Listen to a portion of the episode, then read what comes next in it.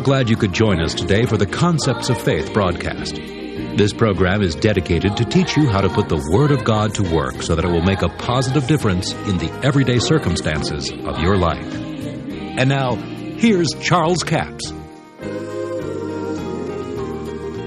Now we're in the seventh chapter of Hebrews, and we're going to talk about Melchizedek. I think this is one of the subjects that a lot of people have questions about. In fact, I received a letter the other day with an individual that wanted to know about this Melchizedek. Said, What kind of individual was this? He didn't have a beginning, he didn't have an end, he wasn't born, he didn't die. Well, let's read into this in the seventh chapter, and we're going to talk about this because it is very evident that Melchizedek was a man. Therefore, he must have had a beginning, and he had an end of life. But yet, from what the Scripture says, sometimes it's using him as a type. Uh, from the study that I've done and from what Dake's annotated Bible says, that actually this was a man and he was a type of Jesus. So in the Scriptures, there was not recorded where he came from or when he died. Now, that does not mean that he was not born, and it does not mean that he didn't die. Certainly he did, because he was a man he is a type of Jesus, and because he was a type of Jesus in the Scripture, then God just inspired the writers not to include these things or this information in the Scripture so that he could be shown as a type in the Scripture. Let's read from the seventh chapter of Hebrews. For this Melchizedek, king of Salem, priest of the Most High God, who met Abraham returning from the slaughter of the kings and blessed him, to whom also Abraham gave a tenth part of all, first being by interpretation king of righteousness, and after that also king of Salem, which is king of peace, without father, without mother, without descent, having neither beginning of days nor end of life, but made like unto the Son of God, abideth a priest continually. Now, you could look at this in that light and say, well, if this is literally speaking, then this man was never born and he never died. But we know that Jesus was in the beginning with God. All things were made by him. He always existed. But this is speaking of a man. He is only a type of the high priest, Jesus, which would have an unchangeable priesthood. Therefore, it was imperative that in the Scriptures there would be no beginning or no end if he's going to be a true type in the Scriptures. Now, most Bible scholars believe that. There are some that still hold fast to saying that this must have been Jesus himself. But I don't believe that, that you would get into a lot of theological problems there if you said that. But it says without father, without mother. That just simply means, and this is what Dake says about it, and running the references in the scriptures. We'll not take time to look at all of those, but this is what I consider the Bible is teaching, because he was a man. Now consider how great this man was to whom even the patriarch Abraham gave a tenth of his spoil. Now you'll notice that Abraham paid tithes. Now this was 400 and something years before the law. Now somebody said tithing was just under the law. Oh no, tithing was back before then. Abraham paid tithes to Melchizedek. And verily, they that are of the sons of Levi who receive the office of the priesthood have a commandment to take tithes of the people according to the law, that is, of the brethren, though they come out of the loins of Abraham. But he whose descent is not counted from them receiveth tithes of Abraham, and blessed him that had the promises. For without all contradiction, the less is blessed by the greater. And here men that die receive tithes, but there he receiveth them, of whom it is written that he liveth. And as I may say, Levi also, who received tithes, paid tithes in Abraham. So you see, you always run it into people that are trying to talk themselves out of paying tithes. It was under the law. The law is done away with. It was fulfilled, so we don't pay tithes today. but uh, it was done under the law, right? But it started way back before that. So it is a principle of the Bible, and I believe it's bring the first fruits of all thy increase. the first fruits of all thine increase. Now, quite often I have people ask me this question. I think it's good that it be brought out here because many people are confused on the issue. I've had people to write me and people to call me and say, How do I pay tithes? What do I pay tithes on or give tithes, however you want to say it? Well, according to what I can determine from the scriptures, you pay on the increase. Now, there's several different ways you can figure that. Here it says a tenth. In fact, tithe means a tenth. So that is the least that we should give to God. Now, there's people that uh, have heard this taught in places, and I can see how it could work under certain situations and circumstances that say, well, uh, to tithe, you're supposed to tithe on the whole gross amount that you make or you receive. Well, it depends on where you're coming from in that situation because you take a man that's in business, that he's running a maybe a multi-million dollar business. Let's say that he does $10 million business in a year, but he's operating in a bad recession or something and it cost him $12 million to operate.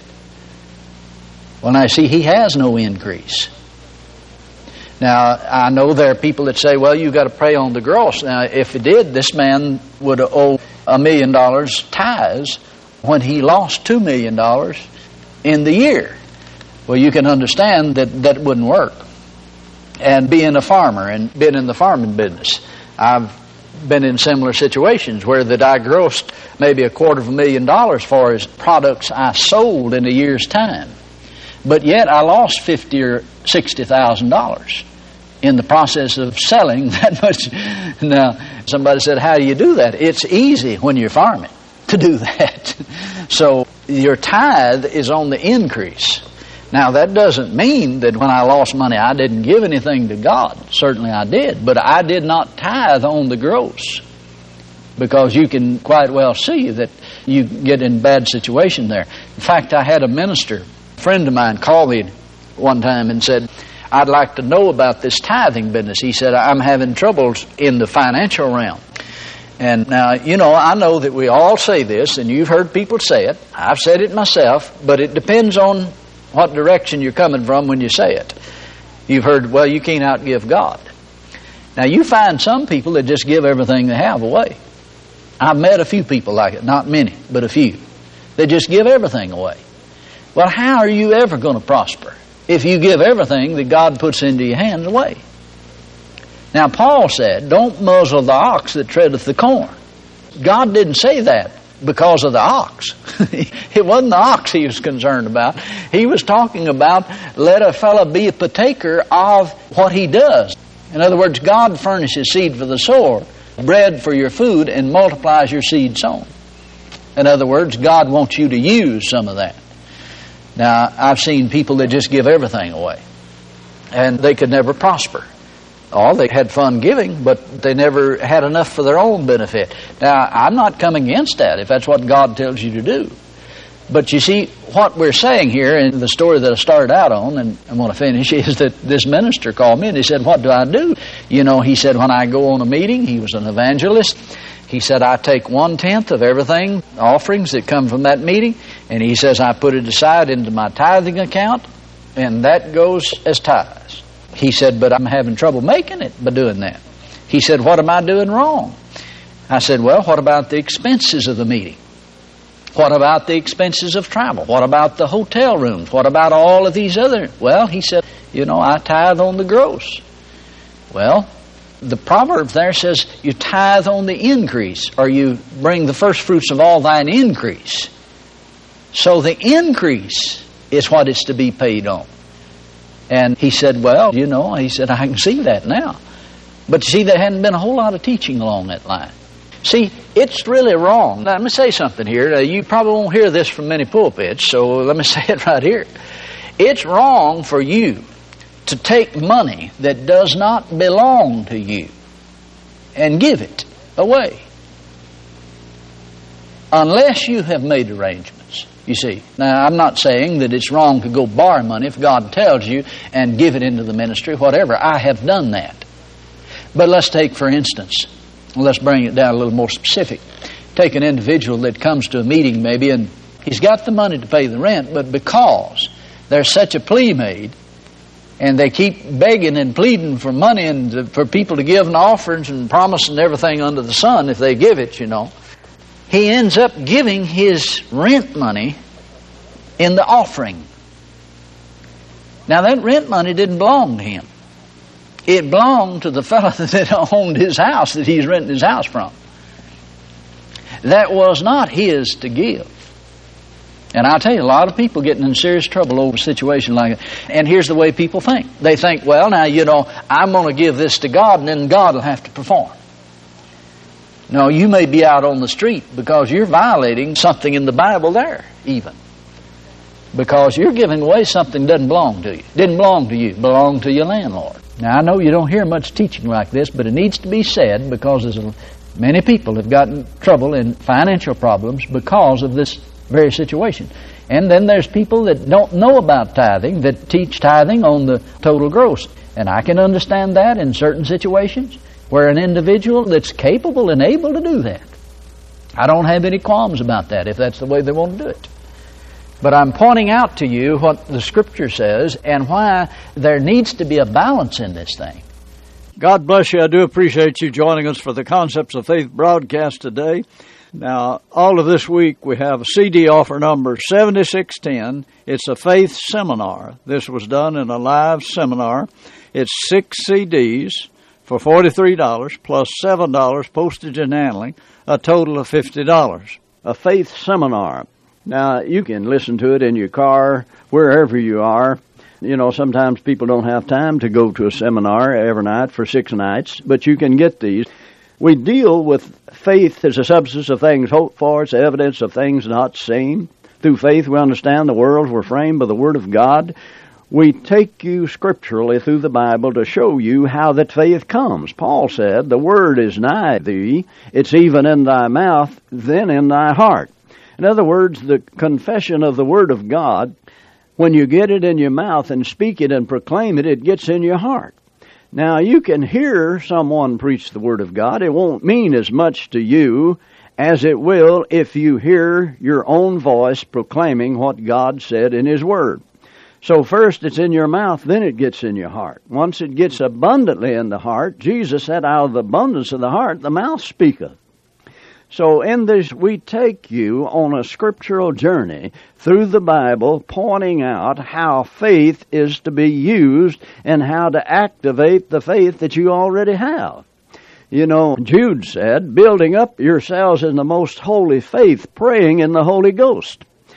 Now, what he's talking about is if you pray in the Holy Spirit, it will charge you up and cause the faith that's already in you to be available to do something.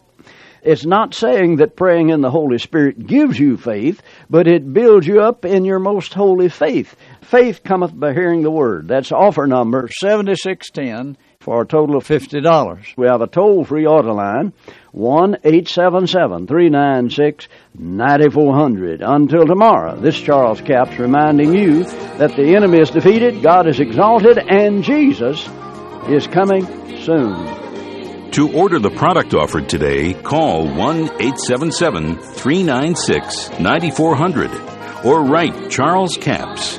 P.O. Box 69, England, Arkansas 72046. A complete list of CDs, books, and DVDs are available online at charlescapps.com. Through the website, you can listen to this radio program again and subscribe to our podcast. This broadcast is sponsored by Charles Capps Ministries and our listeners in this area.